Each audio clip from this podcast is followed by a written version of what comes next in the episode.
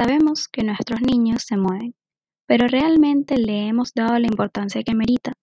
¿Sabes que la falta de estímulos puede generar retrasos en él? ¿Sabías que la falta de algún movimiento puede ser un gran factor de alarma? ¿Sabemos lo que significa su movimiento para su desarrollo? A todas estas preguntas existe una respuesta. Conoce de tu niño cada uno de sus aspectos. Estudiamos juntos todo lo que su cuerpo y su movimiento significan. Conozcamos distintas maneras de estimular a nuestros niños y sobre todo conozcamos la práctica psicomotriz desde la educación.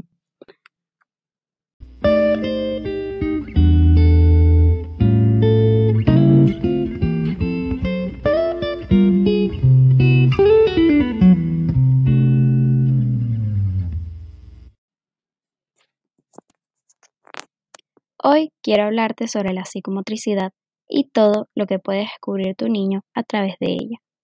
Recordemos que en la psicomotricidad se valora el cuerpo y la mente como una sola. Dependiendo de la edad de tu niño y de su crecimiento, se generan cambios significativos. A medida que crece, genera diferentes conocimientos y cualidades. Un simple movimiento desarrolla uno nuevo, lo que genera una formación cognitiva en tu niño que lo ayudará a superar el mismo. Son aspectos que se encuentran relacionados entre sí y es de suma importancia conocerlos.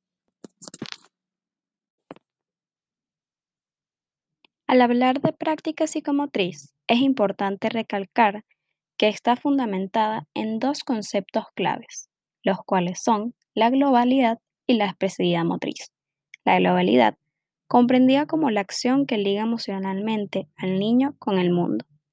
En la práctica psicomotriz vivenciada existen tres condiciones de la práctica, las cuales son el ajuste de la expresividad del niño, un sistema de actitudes y de acciones por parte del especialista y la tecnicidad o competencias técnicas que debe lograr el profesor. Cuando hablamos del niño como un ser global, hablamos de aquel que expresa sin daño alguno, teniendo en cuenta los parámetros de su entorno.